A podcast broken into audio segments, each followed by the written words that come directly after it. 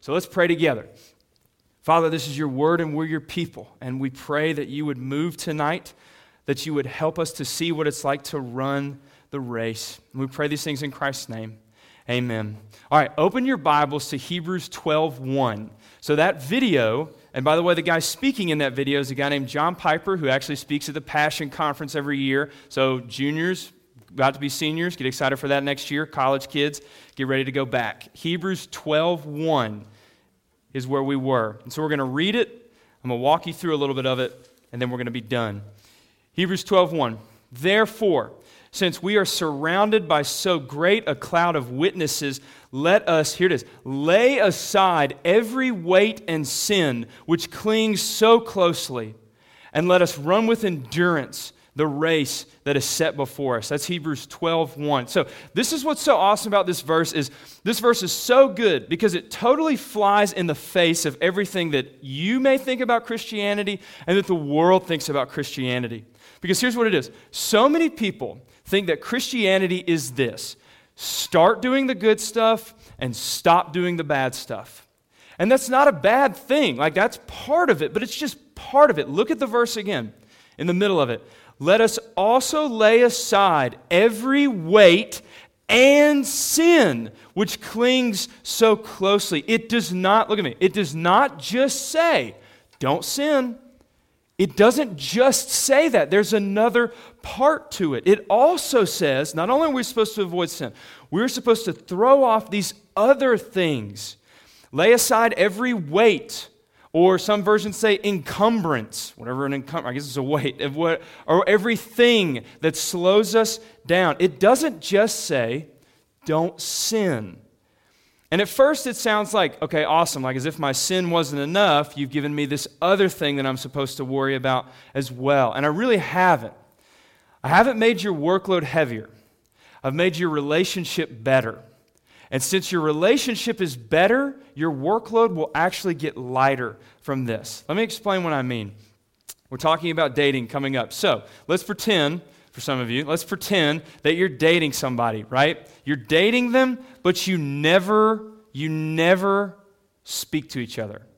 You never hang out. Like, like, like she comes to you, fellows, or, or ladies, the guy comes to you. If, if you can go there, the guy comes to you and he says, you know, it's like, we don't hang out, we don't talk, you don't call, you don't write, you don't email, carrier pigeons. Our snap streak is at zero. You always leave me on read, and she's getting like emotional, and it's rough, right? Learned what that meant today, by the way.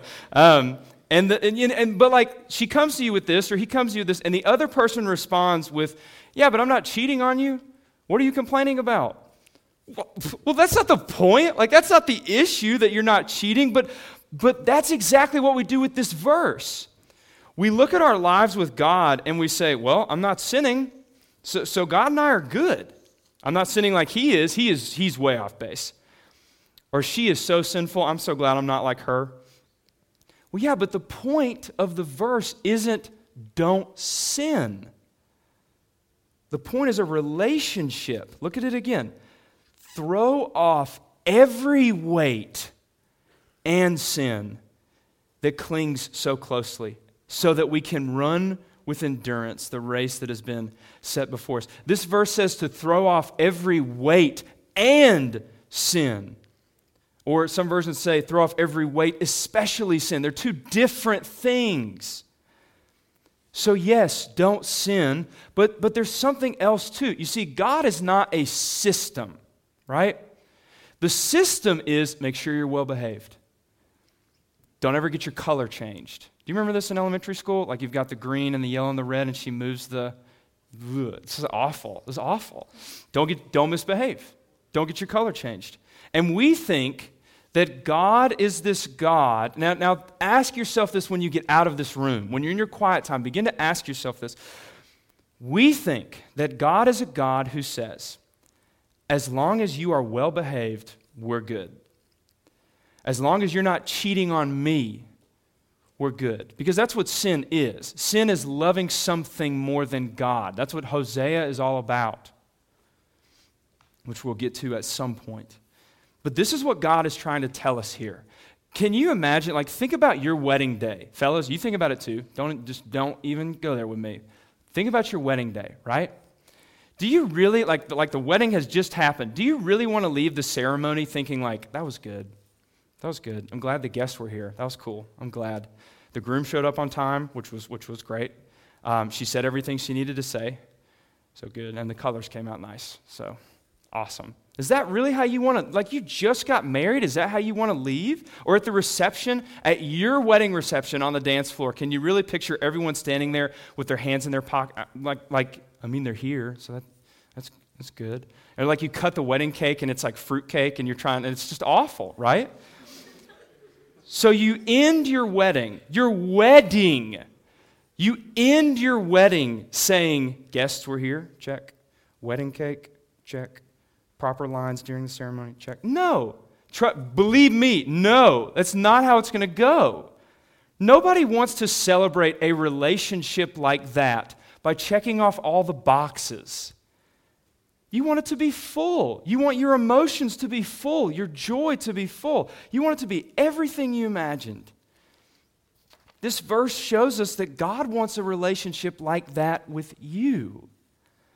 That's why it doesn't just say, don't sin. Be sure you check off the box. Throw everything off that prevents you from running with me. Do you see that? I want this to be full, is what God is saying. I don't want you to check off the box. I want you. And that's something that we need reminding of. Being a Christian is not God coming down and saying, You better behave. Being a Christian is the God of the universe, the God of the universe, stopping his run, coming to you, extending his hand, and saying, Come with me. The author of Hebrews is saying, so now, let's go personal. The author of Hebrews, by reminding us to throw off these weights, he's saying, You're trying to run with God, but you don't like it right now. Running with God is exhausting. Running with God doesn't fill you up.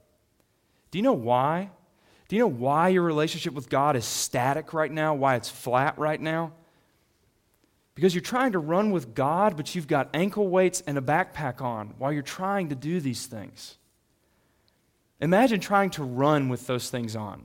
Funny as that would be to watch some of you. You just you can't do it. You would be tired all the time. You would be frustrated all the time, and there would be no joy in it. Does that not sound like some of your relationships with God? It's because you're carrying all this extra weight. Which is why these words in Hebrews are the sweetest ones right now, because he's asking you to throw this off. For some of us, it's the weight maybe of comfort. Because it's like it's Saturday. Why would I want to be with God when I can sit in my bed and look at Instagram and Snapchat for the next 11 hours? And I get that. And you're allowed to do that. But the issue with that is it's like filling your stomach with junk food, and then when it's time to eat the stuff that's healthy and good, healthy food can taste good. I don't know where we got that. Like, when it's time to eat the real stuff that's good for you, your stomach is full and you can't enjoy it or you, there's no room for it. That's what comfort can do to us if we do it wrong. You've got to balance that. For some of you, it's, it's the sin that you won't deal with that's weighing on you. You want to be close to God, and this sounds good, but you're addicted to pornography. And you won't tell anybody because you're scared, but meanwhile, it's cutting your legs out from under you every time you want to get close to God. And so you just kind of brush it aside. Have you ever seen um, a little kid trying to take their backpack off? It's like the cutest, funniest thing in the history of the world. And like, like, because there's like acrobatics involved, and they have to like pop this out of place and like pull, and you're just like, just let me help you. You know, you just come from behind and you just, hey, sometimes we need help getting this extra weight off. And that was really the job of the prophets in the Old Testament. So let's, we need to talk about prophecy a little bit here. Um, when I say the word prophecy, you think of this like, it's going to rain in three weeks, which is a super lame prophecy, but still, it gets the point across. Like, it's going to rain in three weeks. That's a prophecy because prophecy means to predict. the future. But here's the issue with that the word prophecy didn't mean, was in no way associated with the future until medieval times 900, 1000, 1100. Before then, the original meaning of to be a prophet, prophet in Greek means one who speaks out. But it doesn't mean like shout, like you can't just walk around, you know, I'm a prophet, and just go nuts in your hallway. One who speaks the divine will to others is a prophet. One who reveals God's will to others is a prophet. There's no shouting, there's no mist, there's no magic. One who reveals the will of God to others is a prophet. And think about it. If you ever go back in your Bibles and look at prophets, you'll see them, they rarely tell the future. Rarely. But when they do tell the future, think about it. Help me out. Cindy Caravano, when they do tell, this is, this is a softball, I promise, I think. If, if, when they do tell the future, who do they get that vision from? Thank you. So it's not them, see this, when they are predicting the future, they're not predicting the future. They're telling you what God says about the future. Do you follow this? This is why when you, when you see people on TV or, or on the streets and they're fortune telling and all this stuff, it's not, it's not legit. This is not the biblical way. Because when the prophets did predict the future, it wasn't just for the sake of telling the future, it was always to help the people repent and hope. That was the purpose, to help the people repent and hope. Classic example is Jonah. And you don't have to turn there because we talked about it last week. In Jonah chapter 3, verse 4, Jonah gives the worst sermon of all time. He just walks around saying, In 40 days, Nineveh will be overthrown. That's what he said. That's the end. In 40 days, Nineveh will be overthrown. He's telling God's prediction of the future. Nineveh overthrown, 40 days, God said it. But Nineveh wasn't overthrown in 40 days because the people did what? They repented. So was God wrong? No, God's never wrong. Did God change his mind? Well, God doesn't really change his mind. It's like this. If you're, not that this happens with any of you, but let's say that you're misbehaving, right? And you like steal your brother's toy and he gets very upset about it and you're not giving it back because mm, whatever. And your dad kind of rounds the corner and sees this taking place. And listen to what he says. He looks at you and says, I'm going to whip you. And so obviously you give the toy back very hastily, right? But listen to what dad just said I'm going to whip you. Future tense, prediction. He said it. I'm going to whip you. But it wasn't said as an absolute. It was said in love to help you get your heart right. And that was God's goal through the prophets, not to tell the future, to get the heart of the people right. Prophets, see, prophets weren't fortune tellers. Prophets were more like marriage counselors. They were sent by God to his people, to his bride, to remind them of the covenant they had made. Isaiah 17, Isaiah, the guy, the prophet, Isaiah says this For you have forgotten the God of your salvation, and you've not re- remembered the rock of your refuge. He doesn't say, Up, up, up, you've sinned. No, he says, You've forgotten God. That's why you sinned. It's not just that you started sinning, it's that you stopped running. Last one. Listen to Revelation 2 2 to 4. This is the angel speaking to the church at Ephesus. Listen to what it says I know your works, your patience, your endurance, and how you cannot bear with those who are evil. You've tested those who have called themselves apostles, and they're not, and you found them to be false. I know you are enduring patiently and bearing up for my name's sake, and I know you haven't grown weary. So he's listing all these good things that they've done. But then, verse 4 But I have this against you. You have forgotten your first love. You see, God says, I see your works, I see the good that you're doing.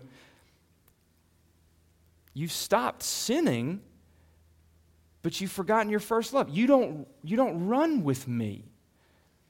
And I hold that against you.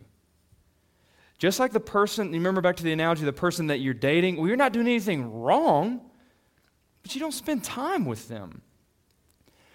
This is how God sees us.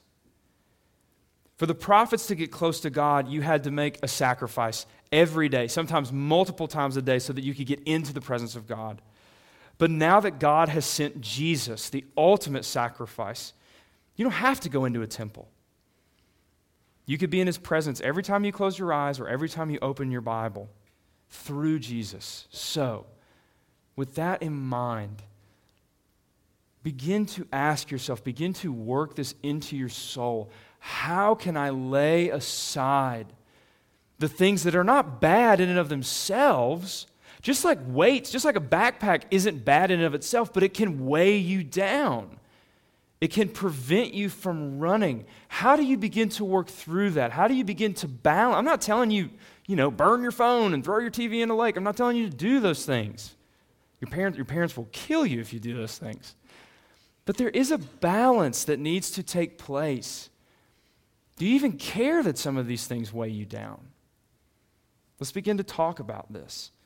Listen to the warnings from the prophets and look to Christ. Let's pray together.